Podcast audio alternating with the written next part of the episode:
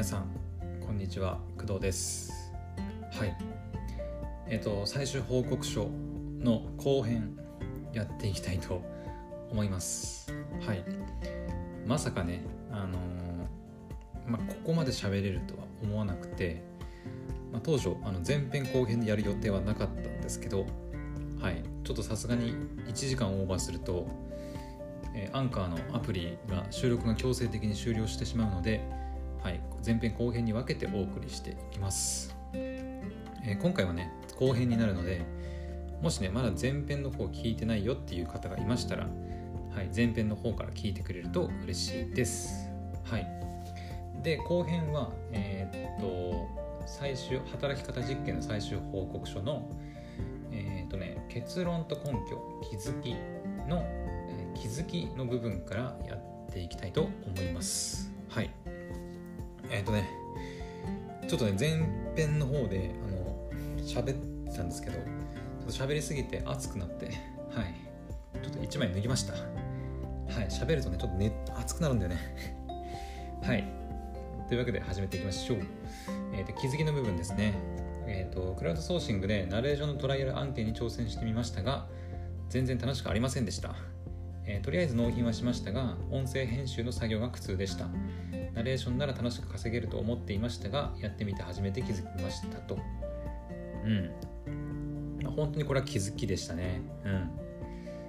あの先ほどね、まあ、前編の方でトライアル案件に、えーとクラウドソーシングのトライアル案件に挑戦して312円、えー、と報酬を得たっていう話をしたんですけど、まあ、やってみてうん、全然楽しくなかったんですね。はい。えっ、と、一応その収録、あ、えっ、と、クライアントさんから台本は与えられていて、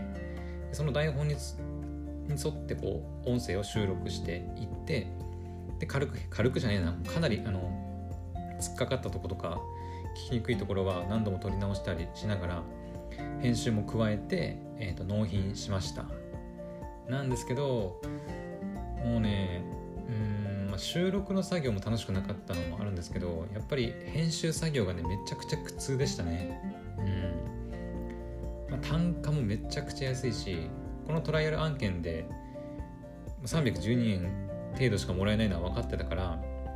これだけ何時間ぐらいかかったかな？1時間2時間くらいはかかったと思うんだけどそれだけやってやっと312円かよみたいな。うん。っていうのもあって、まあ、なかなかの苦痛でしたね。はい。でまあそれがかなりまあその初めてねクライアントソーシングでナレーションの案件やってみたんですけど、まあ、楽しくなかったなっていう感想ですね。うん、まあ、なんで楽しくなかったかっていうところなんですけどうん。まあこのクドラジとかもそうだけど台本とかね私なりにそのクリエイティブっていうのかな、うん、クリエイティブって言っていいのか分かんないけど自分なりにそのどういうふうに話そうとかいろいろねあの考えたりしながら、まあ喋ったりとか書いたりとかしてたんですけどこの案件に関してはもう喋ることがもう与えられててでこの通りに喋ってくださいみたいな感じで書いてあってもうただとその通りに喋るだけなんですよ。まあ、そのプロの声優さんみたいな方だったらあのもっとこう表現の幅があるんでいろいろ変えたりとかそういう工夫はできるかなって思うんですけど私みたいな初心者のあのナレーターっていうか、うん、人間がいきなりそういうのはできないしかといって自分が喋った音声に対して一つ一つそのディレクションというか指示を出してくれる人もいないのでなんかクリエイティブな活動をしてる気が全然しなくてただ言われたこと作業をやってるような感覚になったんですよね、うん、だから、まあ、報酬額が低いっていうのもあると思うんですよ。これが例えば編集も含めてナレーションやって報酬額がまあ5000円とかだったらあのなんかまたまあやまたやってもよかいいかなっていうふうに思えたかもしれないんですけどこれで300円はうんちょっときついなって思いました。はい、まあ、本番になったとしてもまあ上がったとしても1000円とか、くらいかな。1本1000円とかで言われるといややってらんねえなと、うん、こんなことをやるやりたくはないなって思ったので、はい、そのクラウドソーシングのあのナレーションのトライアル案件以降は一切やってません。うん。それまではねこう何度も何度もいろんな案件に提案して応募してたんですけどそれがあってからはいやもうやらんわやら やらわんじゃないやらんわみたいな感じに、はい、思って全然あの応募しなくなりましたねはいでこの後に話すねえっ、ー、と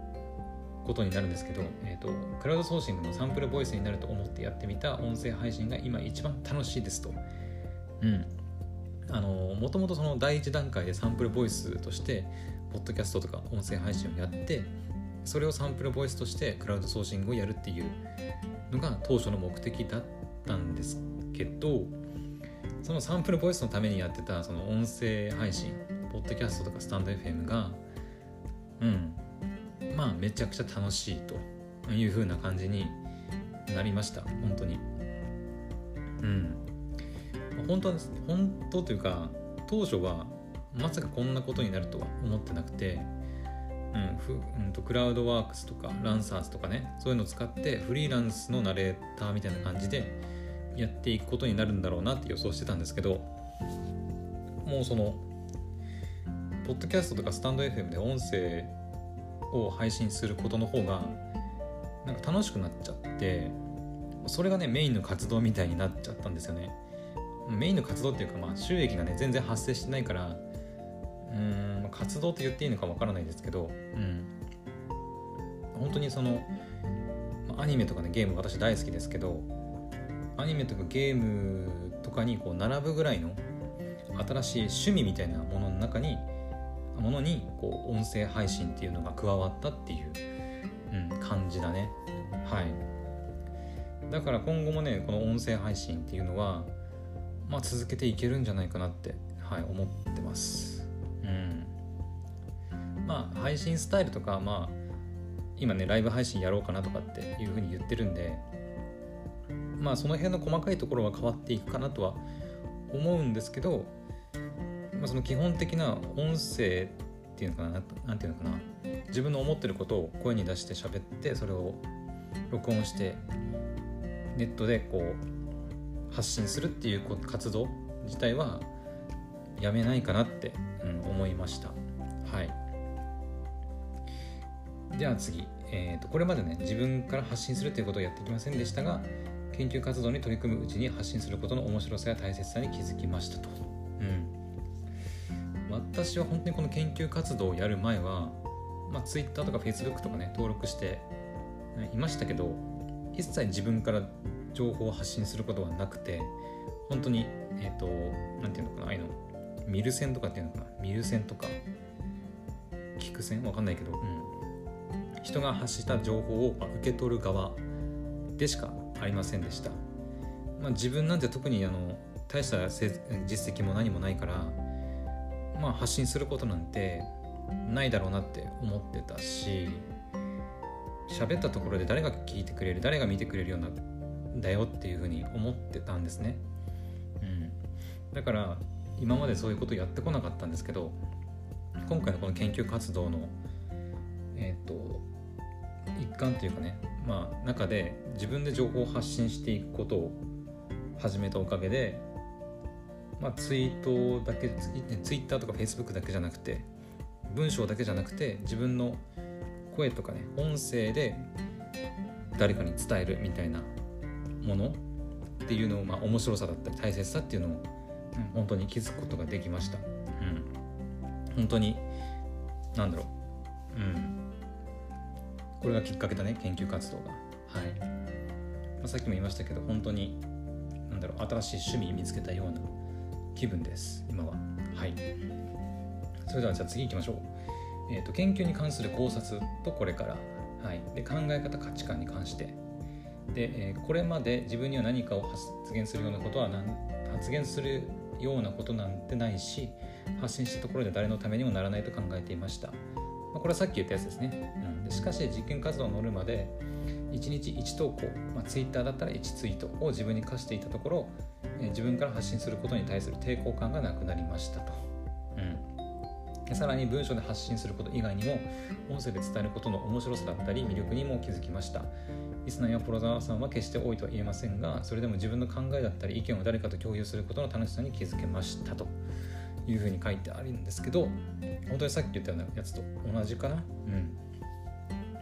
まあ、最初はそのツイッターのね1投稿って 1, 日1投稿っていうところから本当にスタートしてでうんとまあ音声配信も最初1日1投稿だったんですけど途中からこう頻度が変わったりねしてはいたんですけどずっと半年間発信活動みたいなことをねこうやり続けてきて、はい、面白さに気づきました。うん。まあその世間一般でいうそのインスタグラマーじゃないえっとインフルエンサーか。まあインスタグラマーも同じか。インスタグラマーとかインフルエンサーみたいな方たちがいますけど、まあ、ああいった方たちってやっぱたくさんフォロワーさんがいてまあリスナーさんみたいな方もたくさんいると思うんですけど、まあ、そういう方たちに比べたら私のツイッターとかあのポッドキャストね、まあ、スタンド FM とかもそうですけど、まあ、聞いてくれてる方フォローしてくれてる方っていうのは、まあ、全然比較にならないほどまあ少ないです。はい。まあ、なんていうのかな、そこでなんか、じゃあやる価値ないかなって思う必要はないんじゃないかなって、うん、思っています。はい。まあ、確かにフォロワーさんが多ければ多いほど、まあ、嬉しいっちゃ嬉しいですけど、うん。たうんと、自分の言ったこととか発したことが、まあ、それだけ多くの人にねこう聞かれているいて影響を与えられているっていうことだからフォロワーさんとかリスナーさんが多いことに越したことはないんだけどだからといってあのフォロワーさんとかリスナーさんの数にねあんまりこだわりすぎても、まあ、どうしようもないかなって思います。はい、まあ、その数だけじゃないし、まあ、私の中ではそのさっき言ったようにその趣味みたいなところもあって何て言うのかな、まあ、聞いてもらえるのは確かに嬉しいですけど自分の考えたこととか喋ったことが、まあ、そのデータ上に、まあ、残り続けていくことの楽しさみたいなものが、うん、やっぱあるので私の中だと一概にそのリスナーさんフォロワーさんの数で今後やっていくやっていかないとかあとお金が稼げるからやっていくとかやっていかないとかっていうのは今のところはないかなっていう感じはしてます。はい。まあその今後ねそのお金を稼ぐことができたらそれはあのめちゃくちゃ嬉しいですしあの音声配信やるまあなんていうのやる気にはねつながるとは思うんですけどうん、まあ、今ね全然収益なんて発生してないし完全に趣味のね中でやっているようなものなんですけど、うん、ままだねあの 1年も経ってない状態なんで本当に続けていけるかどうかは確信はないですけど、うん、今はねこうしてこう楽しいと思いながらやり続けてこれているのでまあ今のところはやっていけるんじゃないかなっていうふうにあの思っています。はい。では次行きましょう、えー、具体的な成果仕事働き方への影響、えー、今回の実験活動を通して仕事への影響はほとんどありませんでした。収入もそうですが仕事がうまくいくようになったみたいなことも特にありませんでした、えー、しかし音声配信を毎日やることで話す能力が向上し自信につながったように思います。また自分の考えていることや思っていることを実際に口にすることで考えを整理することができましたと。うん。あのまあ、音声配信この実験を通してね始めたりとか、まあ、情報を自分から情報を発信することを始めたけどうんまあ私学校で働いていますけど別にその給料が上がったとかあのなんだろうね仕事がうまくいくようになって人間関係が良くなったみたいなことは本当に何もないかなって思います。ただそのうんと毎日やって今ね毎日やってますけどうん昔に比べると何ていうのかなまあ話す能力っていうのは確実に向上してるなっていうふうに思います。うん、まあ、自信があるのかどうかはちょっと微妙ですけどうん学校でねその話す機会がたまに与えられるんですけど、まあ、その時もね若干の自信はやっぱりありますね何もこう普段から喋ることをしてないときなり喋ってって言われるとえな何喋ろう？えええってなっちゃうんだけど毎日こうやってまあライブ配信じゃないけど、えーとまあ、マイクに向かってね喋ってるっていうことが、うん、多少の自信にはつながったのかなとは思います。はい。あとはそうだね考えを整理することができましたってあるんですけどうん私結構その引きこもりがちなんで情報発信とか音声配信始める前は本当に一日ほとんど何も喋らないような日とかもね普通にざらにあったのでそういうことが続いてくると本当に人間って何て言うのかな使わない能力がこう衰えていくじゃないけど実際じゃあ喋ってって言われると本当に喋れなくなるんですよね。あの話の構成だったりこう考えて喋るとかそういったことを一切やらないでいるとじゃあこれプレゼンしてみたいなこととか何か自分の好きなものを教えてって言われてもなんかうまくこう喋れないというかなこいつ何言ってるのかよくわからないみたいな感じになっちゃうような気はするんだよね。うん、あと声も出ないし、うん、やっぱそこが一番でかいかな。喋ることがなくなって声を出すことが少なくなると本当に声出なくなるんだよね。うん、だから本当に毎日ねこうやって喋って声を出すだけでもなんだろうメリットというか効果はあるんじゃないかなって思います。うんまあ、あとはストレス発散かな。うん、まあ私のポッドキャスト別に叫んでるわけでもないしあの配信中に泣いたりすることも別にないんだけどうんだけど感情をそのすごいこうグワーって出してるわけではないんだけどやっぱりその愚痴愚痴は今まであったかな。うんとクドラジで愚痴は不安なことを吐露したりすることはあったけど愚痴はあのなんだろうあの仕事任せやがってクソがみたいなことは多分やってないと思うんだけど、うん、なんだけどやっぱりこう喋ることでまあ、誰かに聞いてもらっているっていうねこともあるしなんかこうストレスをこう外に出してるような感覚がやっぱりあるので、うん、そういう意味でもやっぱり、うん、やった方がみんなやればいいんじゃないかなって思ったりしてます。うん、その障害とかでその喋れないとかっていうのはまた別にしてみんな喋ることってのは大体できるじゃないですか皆さん。まあ、そのうまい下手とか病気で喋れないとか、まあ、あるかとは思うんですけどとりあえず言葉を発することができるんであればみんなねあの音声配信やればいいんじゃないかなって思ってます本当に。うん。あの見てくれをね気にする必要がないっていうのもかなりでかくてまあ私はそのおじさんだから別にそんななんだろう別にひげ面の顔見られたところで大したあれはないけど女性とかだとやっぱりそういう化粧しないといけないとか動画だとね見た目が出ちゃうから。だから化粧しないといけないとかいろいろ準備が必要かもしれないけど声だけだったら、まあ、さして準備するものないんだよね。そう。本当に収録できる、えーとまあ、スマホとかがあって収録ボタンを押せば音しか、えー、出ないから、うん、なんかその個人情報がバレるようなえー、音がねこう周りになければ別にそれでもう OK なわけだから、うん、本当に女性でなんだろうなんだそういう見た目を気にする必要ないしあとやっぱりおじさん私みたいなおじさんがしゃべるよりも、まあ、女の人が喋ってる あの一人喋りとかの方がやっぱりなんだろう、まあ、人気は出るんじゃないかなって思いますね。うん。特に可愛い声だったらもう最強かなって思います。はい。なのでね私もうんまあ一人喋りをずっと続けてきてますけどいつかねうんそういう可愛い声の女性と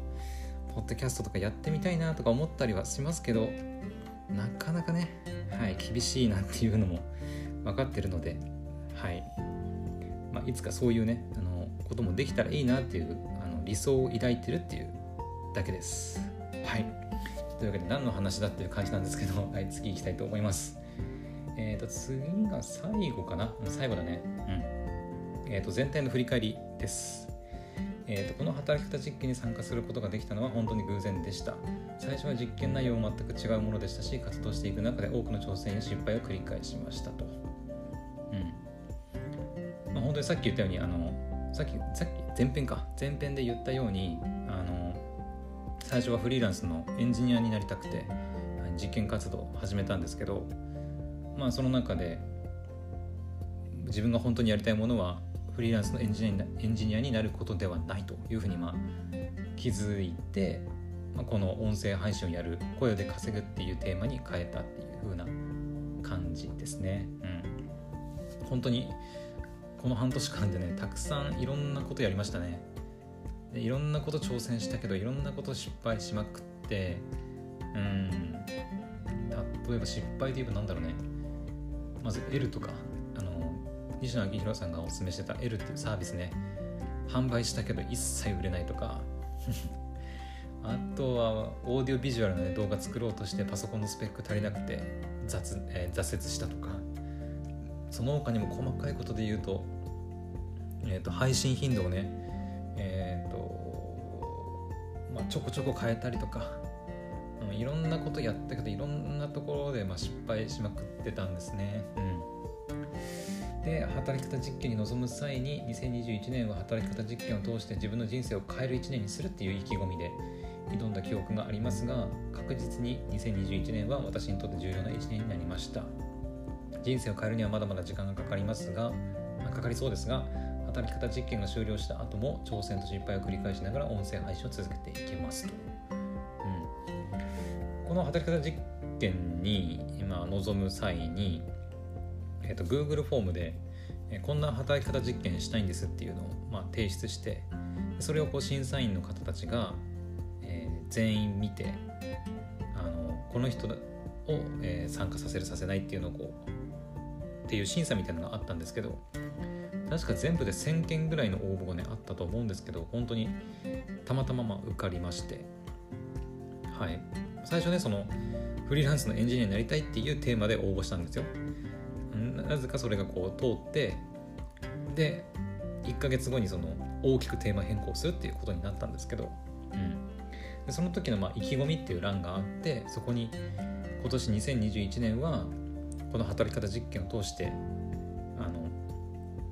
まあ、私の自分の人生をね変える1年にしますみたいな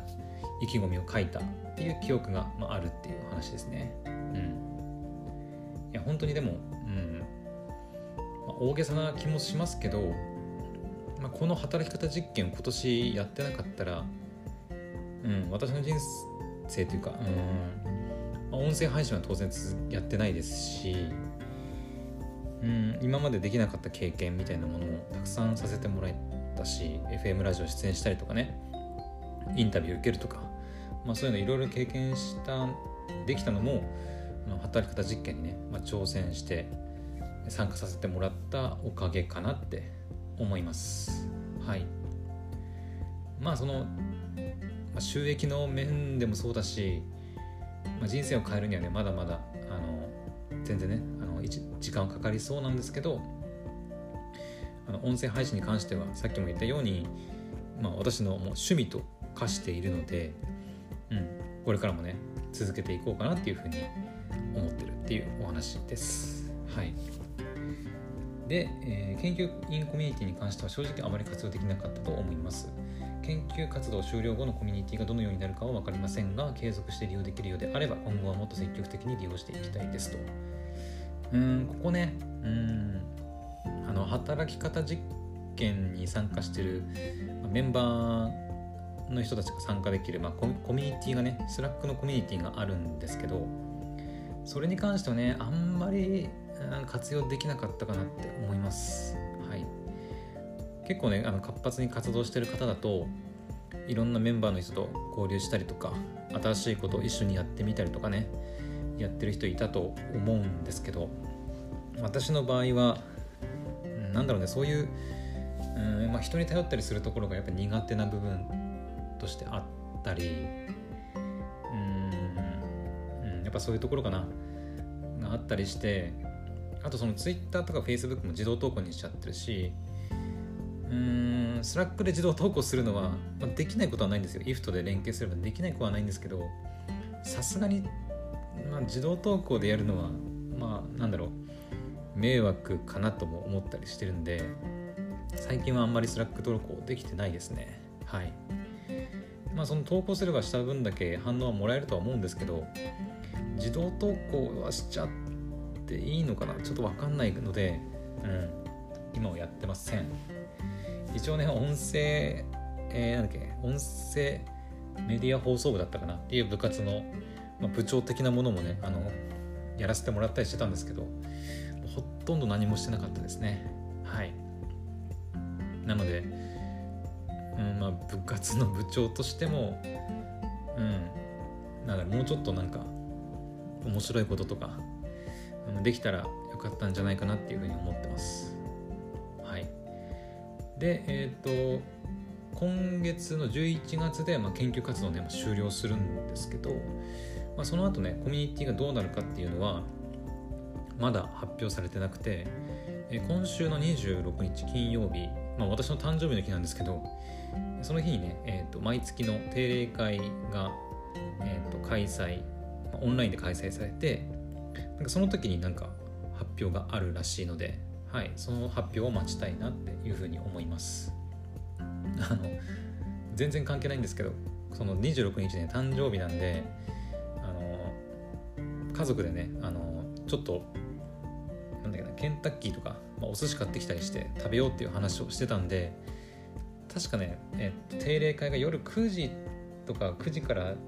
10時半くらいまでだったかな。なのでちょうどその、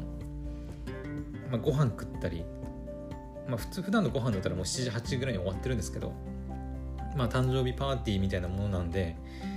まあ、そう簡単には終わらないかなって、うん、夜遅くまでこう親とか妹たちとねあの、くっちゃべってるんじゃないかなって思うのであの最初あの最後の最後で定例会参加できなくなるかなって思ったんだけどまああのズスマホのねあのズームがあるのでそちら利用してとりあえずあの耳だけで参加しようかなって思ってます。あとはねもうちょっと日程ずれ日程っていうかそうだねえっ、ー、とその誕生日パーティーとかぶってなければえっ、ー、と前そのえ、ー、とバーチャルの工藤でねあの Zoom に参加したりすることができるようになったっていう話したんですけどえっとそれはねちょっとお披露目しようかなって思ったりもしてたんですけど、まあ、それをやるってなるとパソコンとかねあのスマホとかのカメラの用意もしなきゃいけなくてあのとてもパーティーしてる余裕余裕なんかないのではいそれもねまた別の機会にっていう感じですかね。はい。であとはそうだね、まあ、けあその研究後のそのコミュニティは発表されてないんですけどなんか、まあ、一応なんかその第1期生として参加したたち参加した私みたいな人たちが何かしらで利用できるような状態にはしたいっていうふうに言ってたんで、うん。まあ、完全にその1期生であることが終わって何も残らないみたいなことはまあないかなとは思います。はい、では本当に最後ですね、えーと、実験結果としては稼ぐことはできました。しかし到底生活できる金額ではありません。なので今後はさらなる収益化の実現を目指していきます。さらにライブ配信をやってみたり新しいツールを積極的に使ってみたりと音声メディアの可能性を自分なりに探っていくつもりですお楽しみにと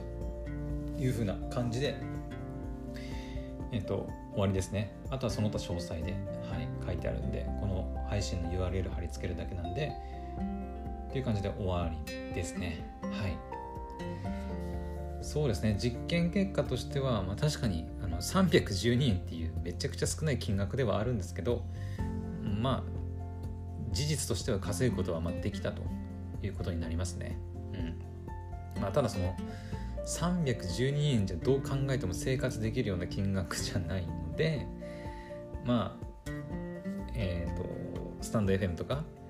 アンカーとかねそういうポッドキャストのプラットフォーム使って収益化の実現っていうのも、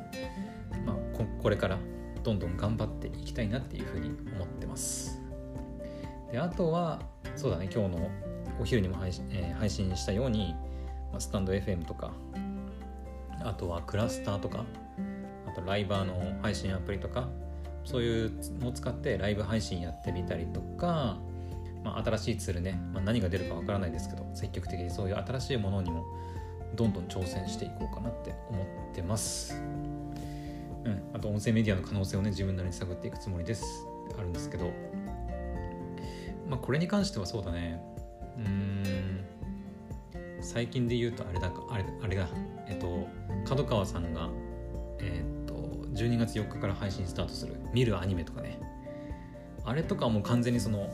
音声コンテンツというか音声メディア界にまた新たな風を吹かせようとしてるんじゃないかなって個人的には思ってるんですけど。うん。音声だけで楽しむアニメっていうことなんで私もねめちゃくちゃ注目していてうん。あのクドラジでもねどんどんこう私が聞いて感想とか何か喋れることがあればどんどん皆さんにお伝えしようかなって思ってますしもしプレイリストとかにねあの追加できるんであれば追加して皆さんと共有したりもねしたいなって思ったりしてます。はい。あと新しいツールか。新しいツールなんかあるかね。まあ、アンカーとかに関してはそのアップデートとかでねライブ配信機能が追加されてほしいなとかあと収益化の機能を早くつけてほしいなとかね、あったりはするんですけど最近で言うとやっぱそのクラスターとかね。うん。あのメタバース。メタバース。流行ってますけどバーチャル空間内でえっと、まあ、スタジオ的なことをスタジオ？違う。えっとバーチャル空間内で、まあ、ポッドキャストの配信をする。みたいなねこととか、うん、まだ全然やれてないんですけどまあ今の現現段階でまできる状態ではあるのでそういうのやったりとかあとゲーム配信とかもねあのー、はいやるつもりではあるんですけど、まあ、ちょっとまだねそのゲーム配信に関してはうんゲームをプレイしながら喋るっていうことがうまくできるか微妙なところがね結構あるので、うん、はい。まああんまりねそういううだうだ考えずにこう挑戦できる時にやっぱ挑戦しておくのがいいかなって思うので、はい、なるべく積極的にやっていきたいなというふうに思っております。はいそんな感じかな本当に。はい。えー、疲れた。えっと33分くらいだだね。うん。後半で後編が33分くらいか。前編が45分くらいだからまあ1時間15分くらい20分くらいかな、うん、になってると思いますはい。では、えー、最後になりますが、えーと、この配信あの今言ってもしょうがないか。で一応クドラジの宣伝だけしとくか。えっ、ー、ともしねあのノートのリンクからもしねこれを聞いてくれてる方がいたら、えーと、私はね、まあ、ここまでお伝えしてきたように、えーと、今年からまあクドラジっていうポッドキャスト、まあ、音声配信を始めていて今は1日4回かな？朝と昼前と夕方。そして夜。4回配信しています。普段ねあのいろんな新しいことに挑戦したりとか。あとはそうだね。なんか面白いこととか、まあ、アニメとかゲームが大体多いんだけど、うん、そういった情報を発信したりとか。本当に好きなこと気になったことをね喋っているんで。もしよければねスタンド FM とかあと Spotify とか Amazon Music とか、まあ、いろんなところで配信されているのでよければ聞いてくれたら嬉しいなって思います。はい。あと先ほども言いましたけど、えーと、とライブ配信は近々ねやっていこうかなって思ってるんで、うん、スタンド FM で一応今はやろうかなって思ってるんですけどあとはクラスターとかねバーチャル空間内でやったりとかも考えてるんですけどとりあえず、まあ、スタンド FM で始めようかなって思ってるんで、はい、ライブ配信来ても来てくれるっていう方は是非ねスタンド FM の方をチェックして、まあ、できればフォローしてくれるといいかなって思います。はいというわけで、えーと、私の半年間に及ぶ、えーと、声優になりたいという夢という夢を捨てきれなかった凡人は自分の声を使って稼げるようになるのかという働き方実験は、えー、以上に以上というかあれか え、ー、とテーマの、えー、補足と音声でのお伝えすることは以上になります。はい。というわけで、あの、今後とも、えー、クドラジ、えー、と、私、工藤をどうぞよろしくお願いいたします。それではまた別の配信でお会いしましょう。それでは、バイバイ。